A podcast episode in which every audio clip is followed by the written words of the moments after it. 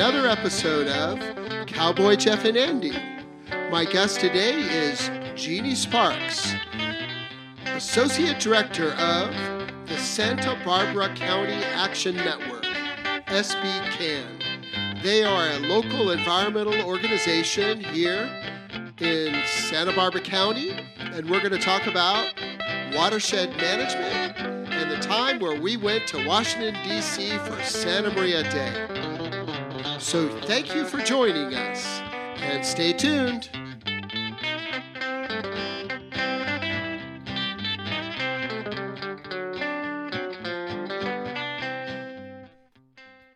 Hello, this is Andy on the mic. Good morning.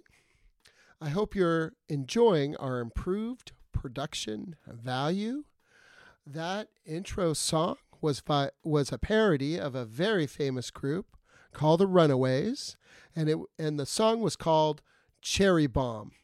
The Runaways were a punk group uh, in the of the, in the late '70s in Los Angeles and featured Lita Ford and Joan Jett. Joan Jett went on to have a very successful solo career. But they were one of those early, early, I'll call them girl groups, I guess. I don't know if they would really do as well in the woke era. I think Lita Ford w- wore lingerie. So I don't know if their costumes would maybe work as well in 2023, but we could appreciate their music. And really, they started that punk scene in Los Angeles in the 80s, which uh, growing up in the 80s, I love so much. What happened to me this week? Let's see. Well, I went to the Future Leaders of America, and that it is just a such a great organization. They train our youth at all the high schools in speaking. They go to camp every summer and teach them leadership skills. And I, I just really appreciated seeing these young faces and really hearing from them about how they feel how they feel about the arts here in the valley.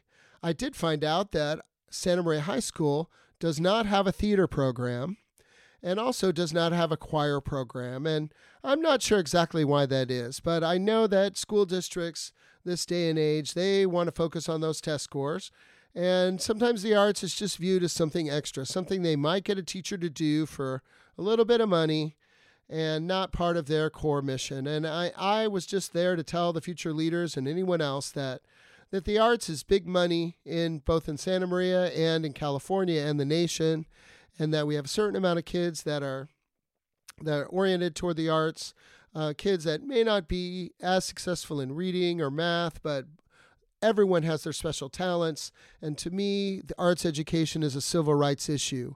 We must teach a full program for the full spectrum of intelligences that we have among our youth.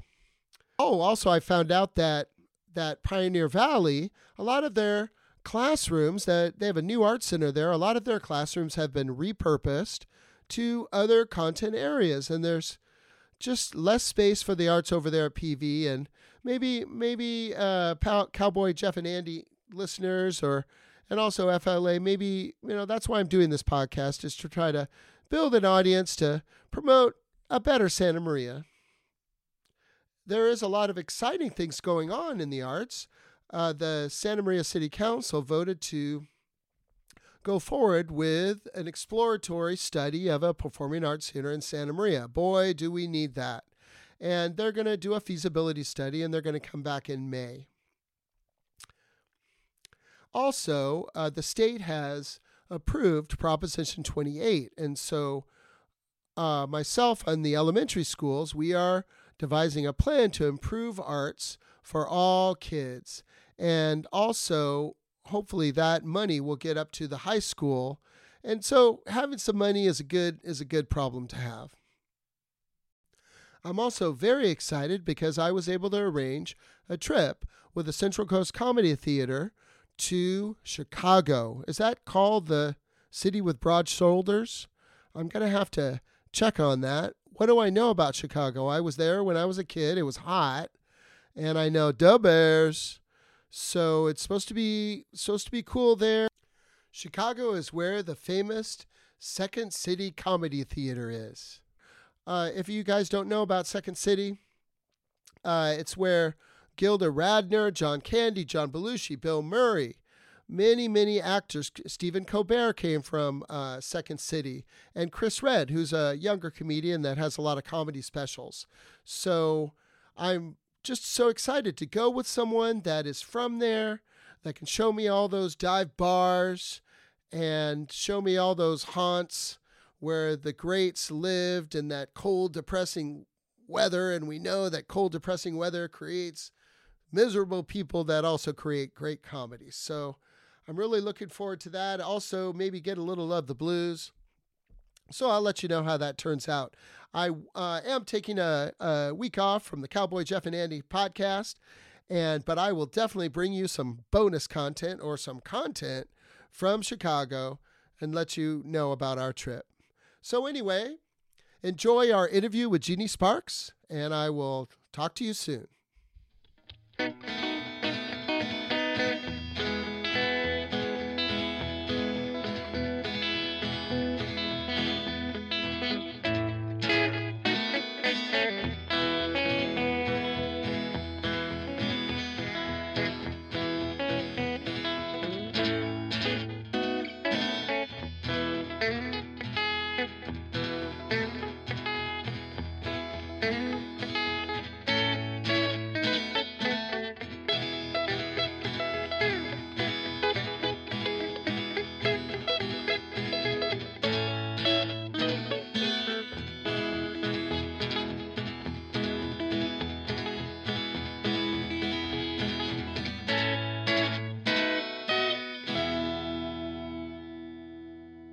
Here today with the Associate Director of SB Can, Miss Jeanne Sparks. Hey, good afternoon, Jeanne.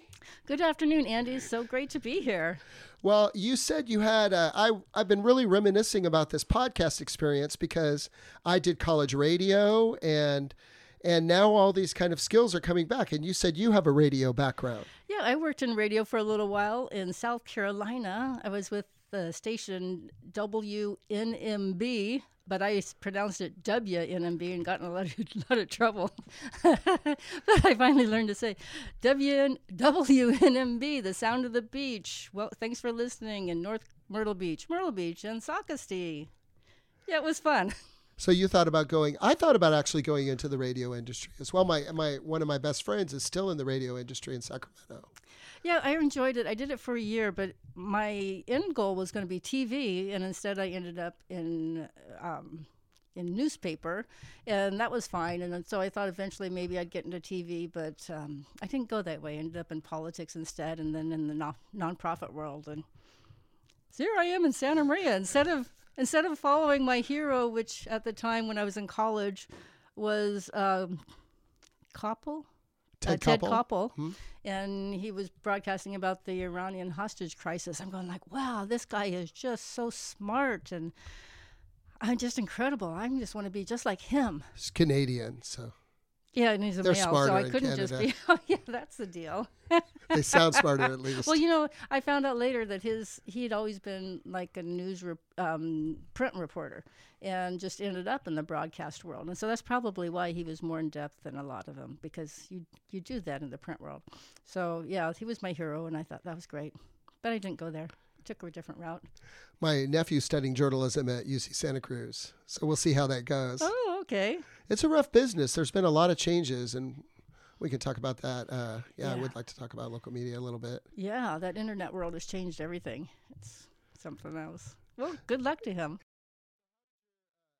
So you're from the from the area, and uh, when? How did your family get up here? And Well, I was born in Florida, and my parents had lived there for 15 years before we moved here. I was just seven when we came here, and then you know, us kids were going like, "Why are we going to California? We like Florida. It's just fine here." But my dad was an aerospace engineer, and he decided to change companies, and he started working at the base, and they called it the Western Test Range back then. They um, were running. He was with the company ITT FEC that was running the base at the time.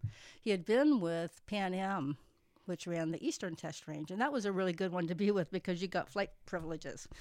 Oh, But but yeah, but he left them. Then we didn't have that anymore.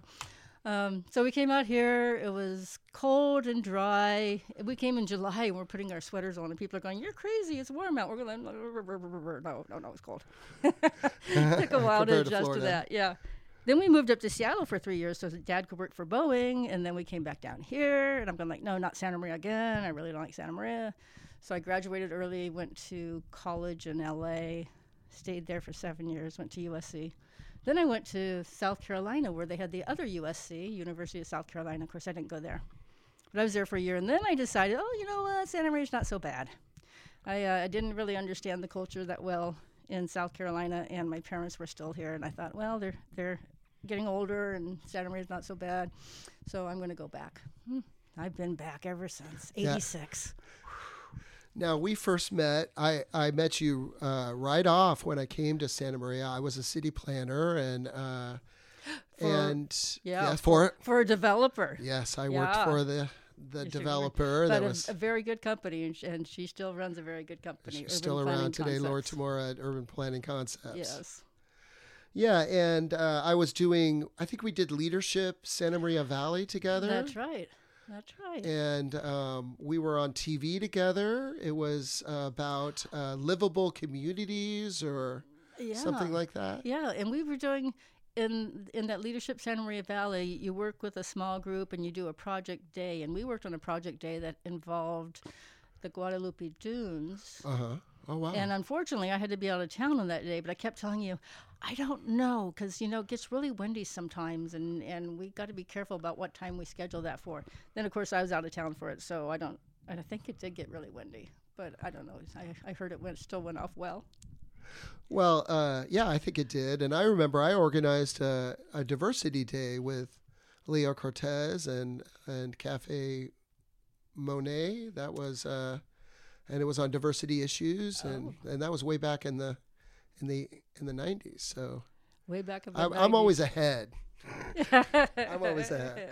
Podca- well, it's funny because podcasting's been around for uh, since well since the early 2000s, but uh, now local po- e- we get everything 20 years late up here in Santa Maria. So I'm on the cutting edge for the local. Yes, you are. well, um, the, one of the reasons I got this podcast started was I was really upset about the trail.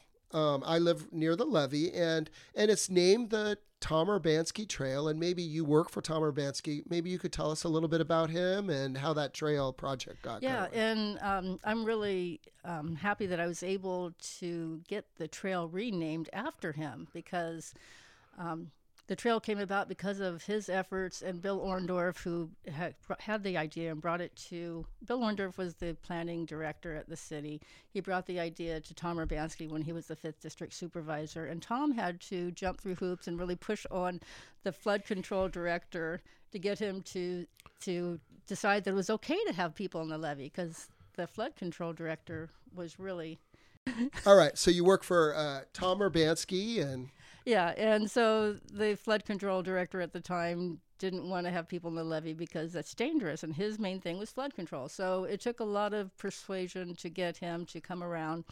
And he told me years later, yeah, um, it was Tom. It was Tom because uh, we didn't want you know anybody on the levee. So taking that information to the city, I was able to get the well Barry uh, Stotts and I took that information to the city because they they need to see a nexus. We wanted something named after Tom because he was such a great person. He did so much for this and community. maybe you could tell us a little bit about his background. Oh, well, Tom had been a teacher and a counselor in high school, and I don't know everything about him, but he had done that at Santa Maria High for many years. And then he'd been on the city council, um, City of Santa Maria.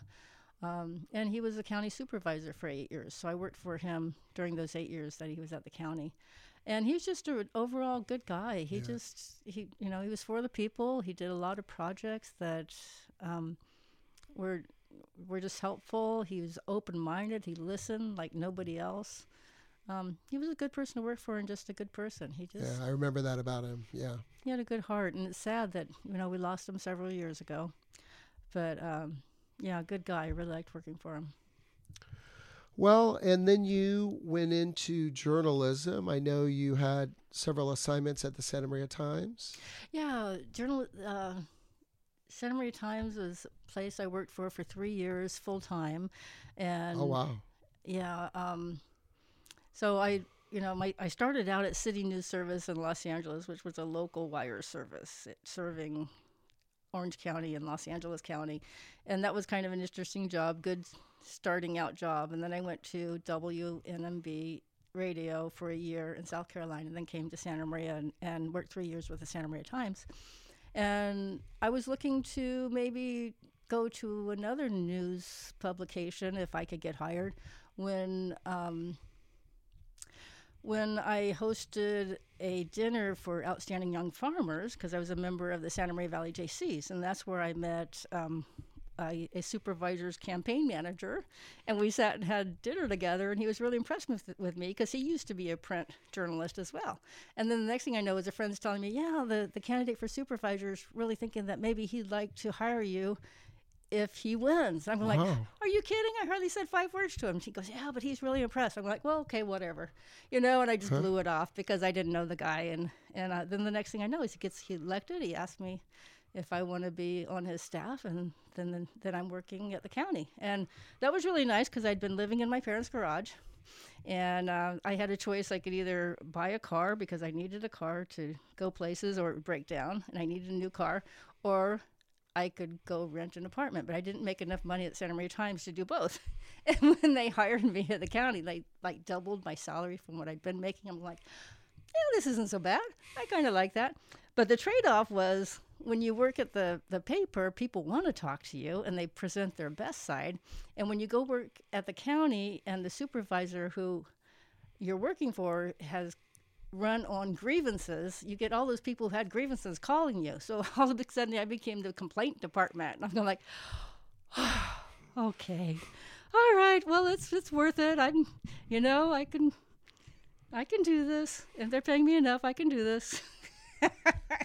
well, what was the Santa Maria Times like? Uh, I mean, it was more vibrant and i mean do you know remember how many people worked there oh, at that time? yeah we had a lot of reporters. I, I don't know 10 or 12 reporters maybe and, and, and a big staff for sports although some of them were part-time but um, you know probably half dozen or, or so more or more than that that were sports. And then um, several editors and um, we had a few photographers and the, the the building was a buzz. It was just full of people. I don't. I think there was hundred or more that worked there. Um, I don't know. I don't know how many reporters they have now. I think maybe it's only a couple, and a couple of editors. Um, and I don't even know if they have a full time photographer anymore. I think they, they just contract that out. That's my my impression. Um, so it's it's really sad because it's not the Santa Maria Times' fault. It's that the industry has changed so much with the internet. So many people are going and putting their monies, their advertising money into different um, places, and so there's not as much to go into the newspaper. But it's really important to support the newspaper. I still support it, and I subscribe to it. I, I do too. I've been yeah. Yeah, and you know you need to have that local news, and and the the news that they do cover is the county and the city, and you really need to have that. If you lose that, you don't you don't have you don't have democracy. There's another um, organization, Noozhawk, which is published only online, and they do publish up here, and they do a good job of covering the news. Um, the main reporter for that used to work for the Santa Maria Times, um, and so those are two good, two good ones. Um, of course, there's the Santa Maria Sun and, and New Times. New, well, New Times doesn't really cover here, but Santa Maria Sun. So we do still have local journalism, but it's it's harder for them to survive with less advertising revenue. So. Yeah, and that's one of the reasons I really wanted to do this podcast is that I just felt like this is a trend that's going on all over the country and and really in small communities like ours there's often there's only conservative talk radio and uh, and very little in the print and I, I kind of felt like we were kind of going in that direction and that maybe podcasting can fill a void for maybe voices that aren't really heard in the mainstream media. Yeah, it would be really great to have a, a big following that you could, you know, be hearing what what people are saying. It's really hard to I don't know how what your following is or what it will become, but it's really hard to build it up, I understand. So it takes a lot of time, I think. Yeah, but it's it's needed, definitely needed and um if you could have a radio station where and you have the money to where you can go pay for your your show, which has happened with some of the conservative. Oh, is that how that I'm told. works?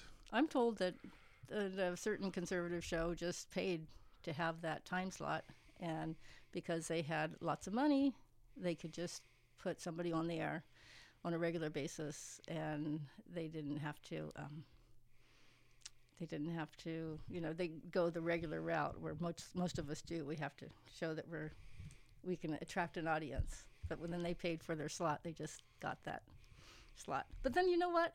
It's a some of these conservative radio stations, that's good for them because that's the type of audience they're attracting, and they want to listen to the people that are espousing those views, so it works out for them.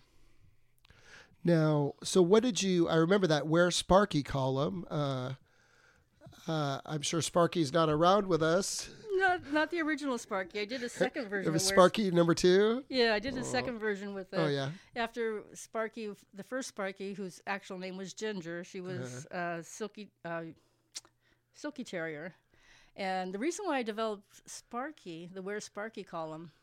Well, first of all, let me tell you, for people who don't know, I took my dog to different places in the Santa Maria Valley, and I did a close up of her, and I made a contest at the Santa Maria Times, and it said, "Where's Sparky?" and I'd give a few clues, and you'd see this picture, and you could enter a contest. And I had a lot of people entering the contest. And next week, I'd publish the answer, and I'd publish a new question. And so that ran for a year until the Santa Maria Times changed publishers, and the new publisher didn't want it. But at the same time, that um, well, the Santa Maria Times had asked me to do uh, a social column a few years before that. And what does a social column look like? In, It it well, it originally was the idea was just to go and you know write a few paragraphs about a few different things, and that's how I started. But then I ended up covering uh, nonprofit groups that were doing like fundraisers. That was the biggest thing. But um, yeah, that's what it mostly was. It could it could also be um, something smaller than that. the Santa Maria Times used to have a thing called uh, "What We Ear," and it, I think it was maybe it was supposed to be a bigger version of "What We Ear" because uh, "What We Ear" was apostrophe E A R, like what we hear, but as reporters, we were required to come up with an ear a day. We just called them the ear, and um, it was the it was supposedly the ear that wrote these these snippets about people. oh wow. And so they were always wondering, well, who's the ear? Well, we all were the ear, and if we didn't like turn, Q. It's like Q. Who's Q? yeah, right. Uh, everyone was the ear. That's a precursor to. oh well, and we'd have our rep- we'd have the editors going, "Where are your ears?" Well, I'm like, "Okay, I'm, I'll give you an ear." And, I got lucky because Jack Garvin, I was covering schools at the time, and Jack Garvin, well, at, at first I was, and he would always have something for me. So if I didn't come up with an ear, I'd be calling Jack, and he'd give me Oh something. wow. Uh-huh. But it was really like little personal things that were really cute. So, and usually they'd run three or four of these a day, and I was pretty good at getting them because I had a few sources that did that. And uh, people loved the year. They wanted, you know, I think that was the most read part of the paper. And then later, when I left the, the newspaper and I went on to the county, one of the reporters called me and says, You know, we want to do a social column, and you're already out at everything. Because when I was working for the county, I did that. I went to all these different groups to be like a liaison from the county, from this county supervisor's office. I'm like, well, it's not really what I had thought of, but it's good because I, I couldn't do you know, you know, investigative journalist, being that I'm working for this governmental agency, so I can just do this light and fluffy stuff. So I did. I was originally called Round Town. Here's our little apostrophe, Round Town instead of Around Town, and then it was Our Town, and then later it became Toast to the Coast. And I did that. I don't know, 20, 25 Oh wow. Yeah, I remember that. You had a, a very you had a distinguished look. Yeah, I had a hat. I had a sometimes it was a white hat with a red flower, and everybody thought it was a red hat, it was just really funny. and then later, I started wearing a red hat. Um, yeah, so I, that was my persona. I'd go out and I'd be toast to the coast and take pictures and write about people. Um, I sometimes I think, well, maybe I should do a book, Toast to the Coast. All these people love to see themselves published, right? But I don't know. Hey, Didn't we go to Santa Maria Day in Washington? Were you on that trip? yeah, yeah, Yeah. that was when. What do you remember about that? Yeah, when Walter Capps was was uh, was alive, and he died right after that. Yeah. So he had that um, Santa Maria Day in Washington, and and we got to go. we got to go sit in the vice president's office. And do you remember the phone call that I pretend to make and then somebody I, I picked up the I didn't know there was going to be somebody on the other end. I should have known this, but I picked it up just to pretend like I'm making a call. And the the operator goes, "Hello, hello, who is this?" And I'm like, "Oh my gosh, I'm so sorry." and that was during the Clinton administration, I believe, and uh, and it was I remember the press secretary. We we met with the press secretary, and uh, I remember Senator Dick Gephardt. I met John Lewis uh, oh. on that trip. That was, and you know, you know what I remember is Clarence Minetti making barbecue, making top block barbecue for us. And I thought the most wonderful thing was that we had people from all sorts of different viewpoints there together celebrating Santa Maria, and we could all get along and have a good time. It was when Abel Maldonado had just been elected mayor. Uh-huh. And I remember meeting Sonny Bono at one oh. of those Oh. at that. Uh, so yeah, that was a that was really such a great trip, and it's such an opportunity to showcase our little hamlet out here. Yeah, yeah, it was. It, it was really positive. I don't remember all the details, just a few things about it, but yeah, really nice thing. Well, now you're working for SBCAN. Can you tell us a little bit about uh, what SBCAN does? Well, SBCAN stands for Santa Barbara County Action Network, and it was started in 2002. So we're just we're like 21 years old now, which is really really great. And when they started, I was working for the county, and they came on very strong with this progressive voice that showed up at all the board of supervisors hearings, um, represented by Dave Fortson, who was the first executive director, and it was really amazing to me because up in the North County, we didn't have a lot of progressive voices speaking out, and there were a lot of issues that just didn't have anybody there to say how they felt about them. And then all of a sudden, there was somebody there all the time. Oh wow, that was an early progressive voice. Yeah, uh-huh. and you know we had you know we had some people who were doing things and they'd be there occasionally, and that was great as far as it went, but it just wasn't enough. And then when SB Can came around, I was just flabbergasted. I was just going, "This is really great, this organization." They invited me to be on the board, and I did it very briefly because I was just so involved in too many things. And then I became a volunteer for them, and then later they asked, uh, did ph- photography at their awards dinner was my first thing, and then later they asked me to do some graphic work, and I did that, and then um, uh, then they wanted me just to do some more graphic work, but they actually asked, you know, told me that they'd like to pay me, and I'm going like, okay. And so it just built up until I was finally doing more and more work, and they they hired me on a regular basis. This is after I left the county, and I was just doing contract work, working from home, kind of getting ahead of the curve of this working from home type of thing. Oh wow, you're now you're ahead of the head of the Yeah, because in 2003 le- I left the county and I started doing different uh, contract jobs. So I've been doing that since 2003. Oh my Different different gosh. types of things. I and my responsibilities with the SB Can became more and more over time. That's when I got to be associate director. Uh, so this worked out really well. And exciting things now is we're working on a new project. That's the Santa Maria River Healthy Watershed Initiative. Well, and this does relate to the levee. I mean, we're right on the river here, and that's where the watershed goes. It goes east with the Cuyama and the. The Cuyama River and the Sisquoc River? Sisquoc River. Well, why don't you give it? and the, well the the watershed you know it's it's what separates i mean most people i mean i don't know. Some people know and some people don't know what a watershed is but it's like a drainage area and it's separated by the mountains and one side drains one way and one side drains the other way. And so what, whatever drains into the same basin is part of our watershed. So our watershed goes all the way from a corner of kern county and a little part of ventura county um, and into San Luis Obispo County and Santa Barbara County. It's um, and it's just the hills that surround the Cuyama River and the uh, Sisquoc River. Where those two rivers come together, it becomes the Santa Maria River, and that drown, drains out to the ocean um, through Guadalupe. And um, at the at the end of that is the river estuary, which is where we uh, in partnership with Creeklands Conservation, we've we're doing some uh, we're doing a project to start testing that water. They have done some testing, we got some people together to do testing. And then we had that big old rain that washed out the roads, like three feet of, of water on the road to the beach to, uh, at Guadalupe. Wow. And so we couldn't get back there. So now we're looking at testing right where the uh, Orcutt Creek comes into the Santa Maria River. And we hope to start doing that soon. Uh, this month is when we'll um, probably have our next meeting and decide how to, how to access that.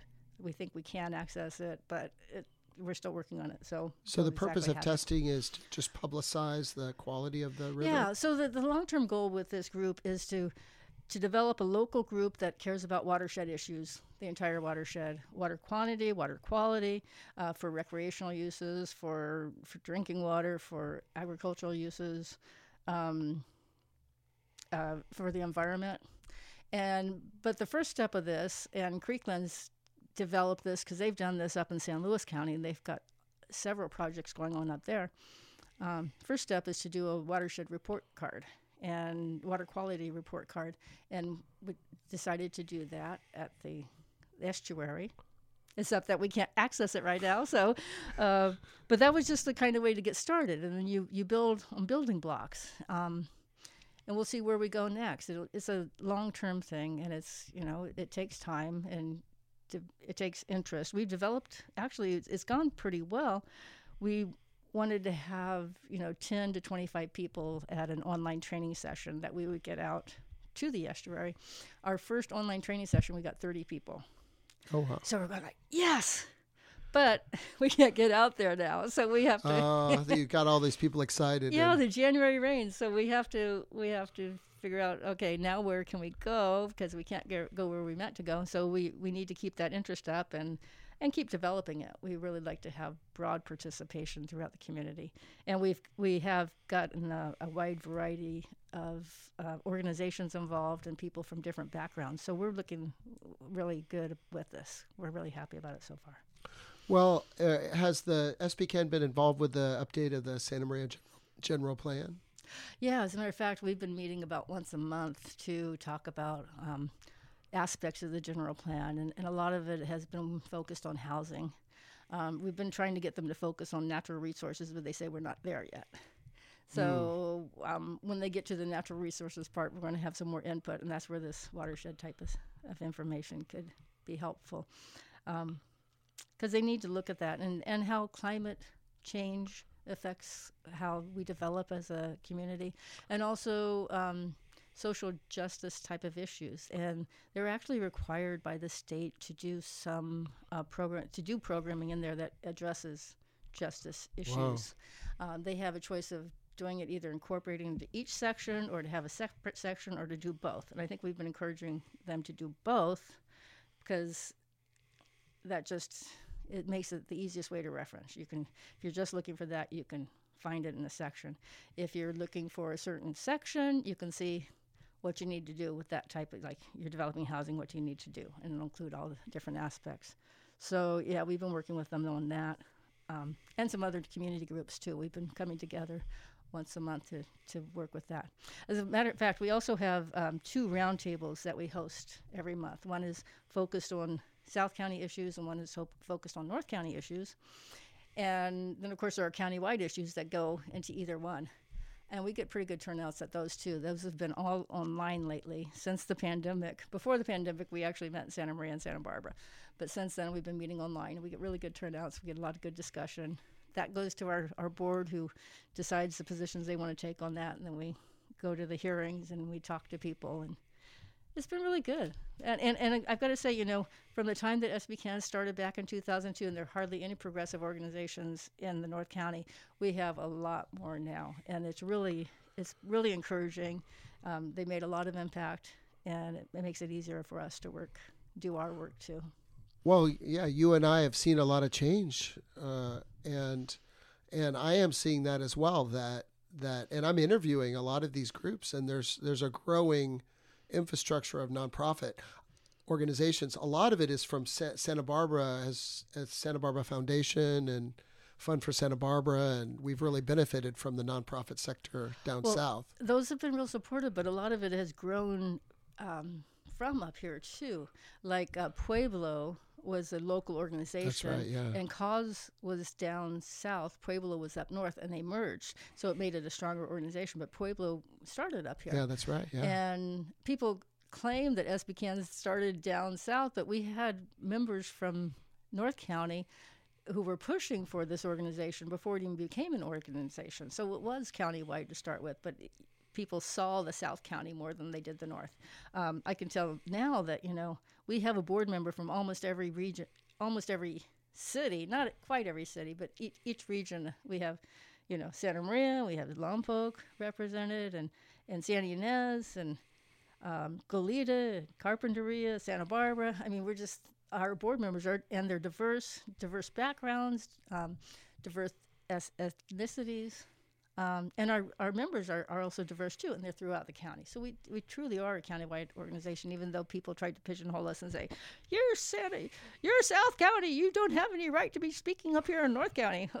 But it's it's never been that way. It's been maybe there were in the beginning there were a few more that were South County, but it's always been countywide, and it, it's totally you know it's totally balanced now.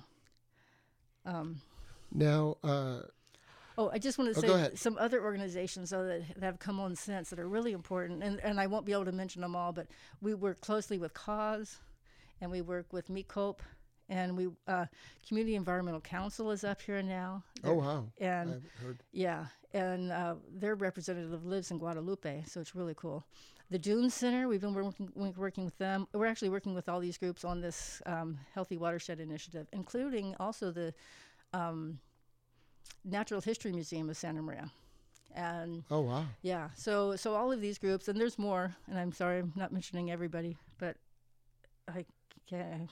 I'm not able to recall everything at once, but uh, it's been really good just to have all these groups coming together and on this topic, on different topics. Um, so, so we're much more strong in in this representing a, a progressive point of view than we had been. Wow. Well, I asked this question of my guests. Um, what What do you think Santa Maria could do to improve? Where Where do you think that the future of Santa Maria needs to go to make it a better place? Oh, well, um, I think more emphasis on environmental, climate change type of issues and getting more people involved who are from underrepresented groups. Um, I do.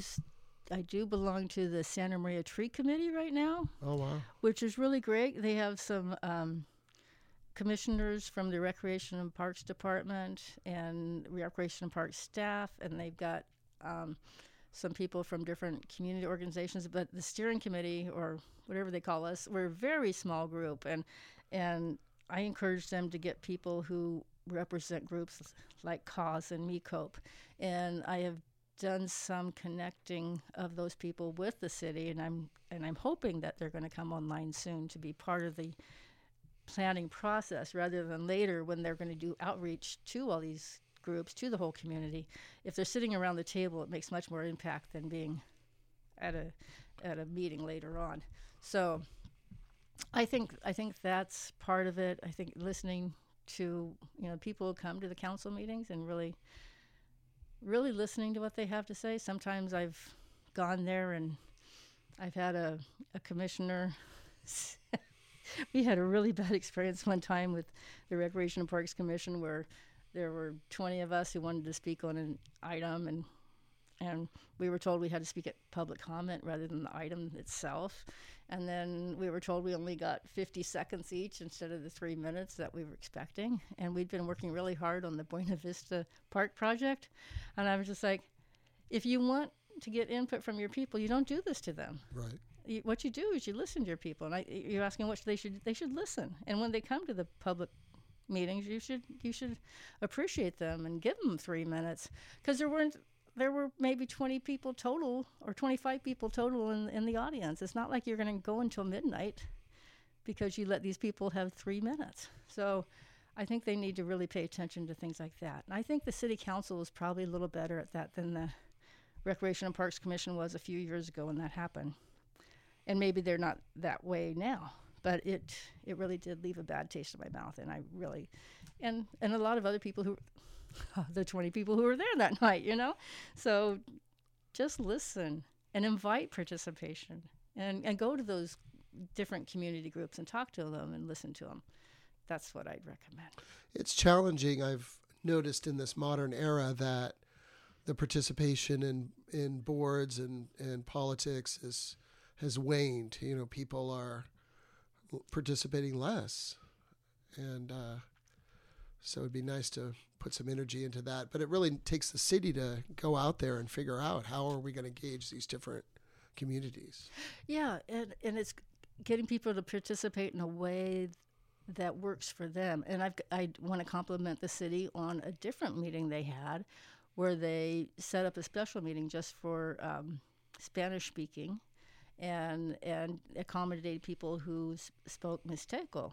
And so they had it at the library and they had a full house there and it was great because they mainly they just listened they they um, they did a wonderful job and i think if you do more of that then you really get your your community participating. You come up with solutions that work for everybody.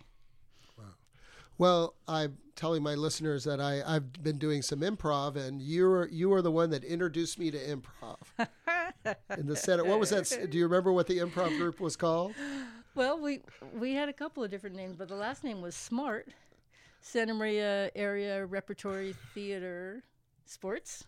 Repertory Theater Sports. I think we went by SMIT for a while. Santa Maria Improvisational Improvisational Theater. Smart, smart. But, it, but I think, yeah, Smarts Smarts was the last thing. We kind of like being smarts.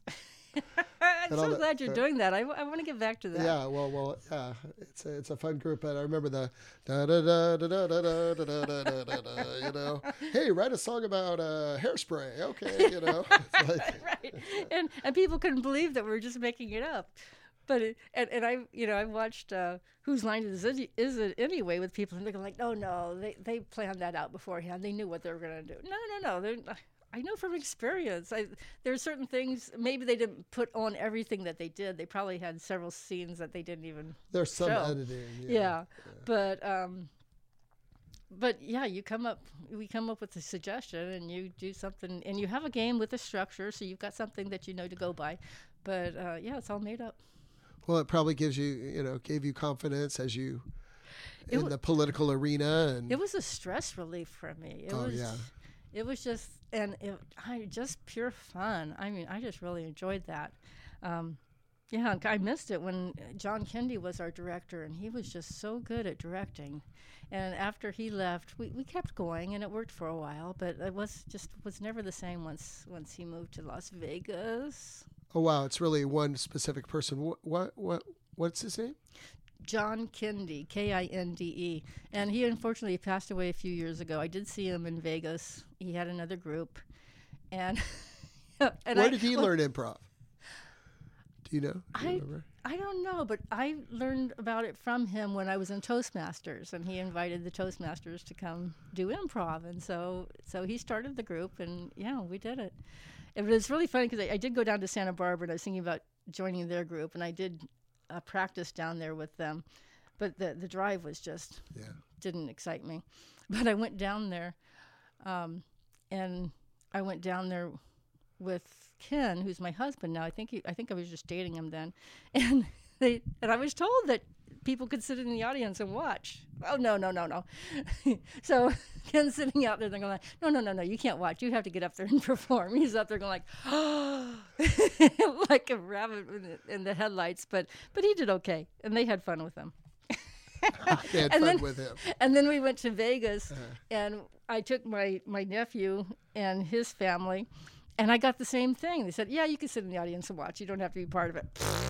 Don't ever believe that because they at a workshop they're not going to let you do that. So they made them all get up, and I'm going like, "I'm so sorry. They told me that you wouldn't have to perform, but they they enjoyed it anyway. They had a good time, and I thought my nephew for sure was going to kill me, but he enjoyed it because it was just you know it was not up his alley. He didn't think so, but he did it. He did good, and we all had fun.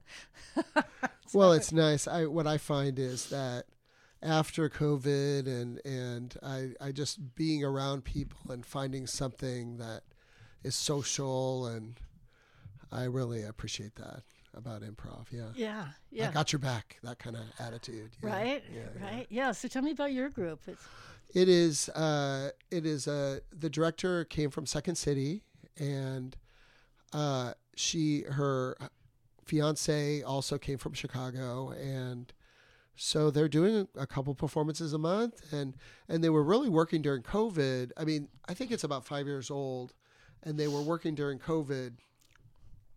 And but people are, people were practicing, and you could really see a lot of skill.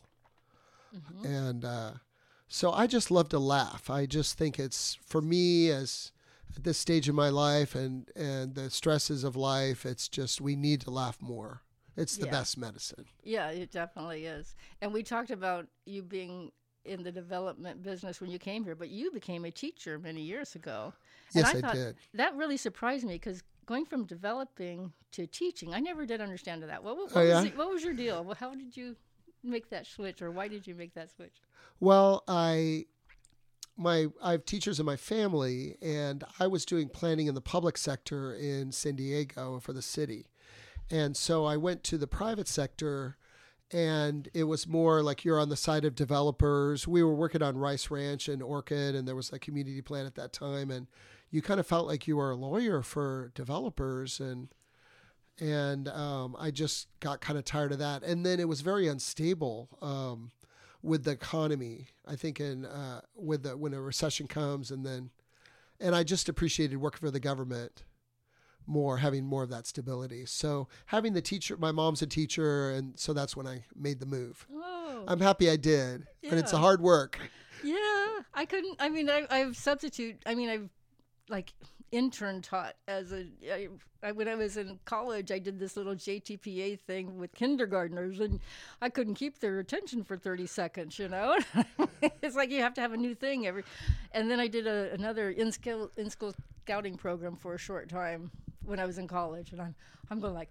I am not cut out for this. You have to really be special to be able to, to teach. Well, uh, yeah, you do. It's it's definitely a calling. Yeah. Yeah.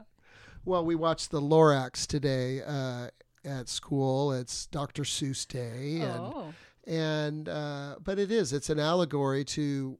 I mean, we've talked about development issues, cutting down the oaks, Uh-huh. and uh, and so it, it's really a an important story for this day and age as well. Taking care of our environment and and our watershed, and uh, so uh, we can still learn a lot from Dr. Seuss. Yeah, well, that's good. Well, thank you, uh, thank you, Jeanne, for coming. It's really nice to talk to you. yeah, thank you for inviting me. It's been a pleasure. All right, take care. Right.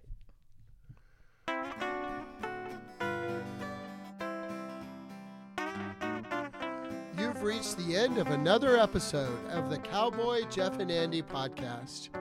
I would like to thank Jeanne Sparks from SBCAN for joining us today. You can reach us on Instagram at Cowboy Jeff and Andy. And if you want to reach me, my email, I'm on Yahoo. Yes, I'm still on Yahoo at Andy Watson at yahoo.com. So hope you have a good weekend. Bye bye.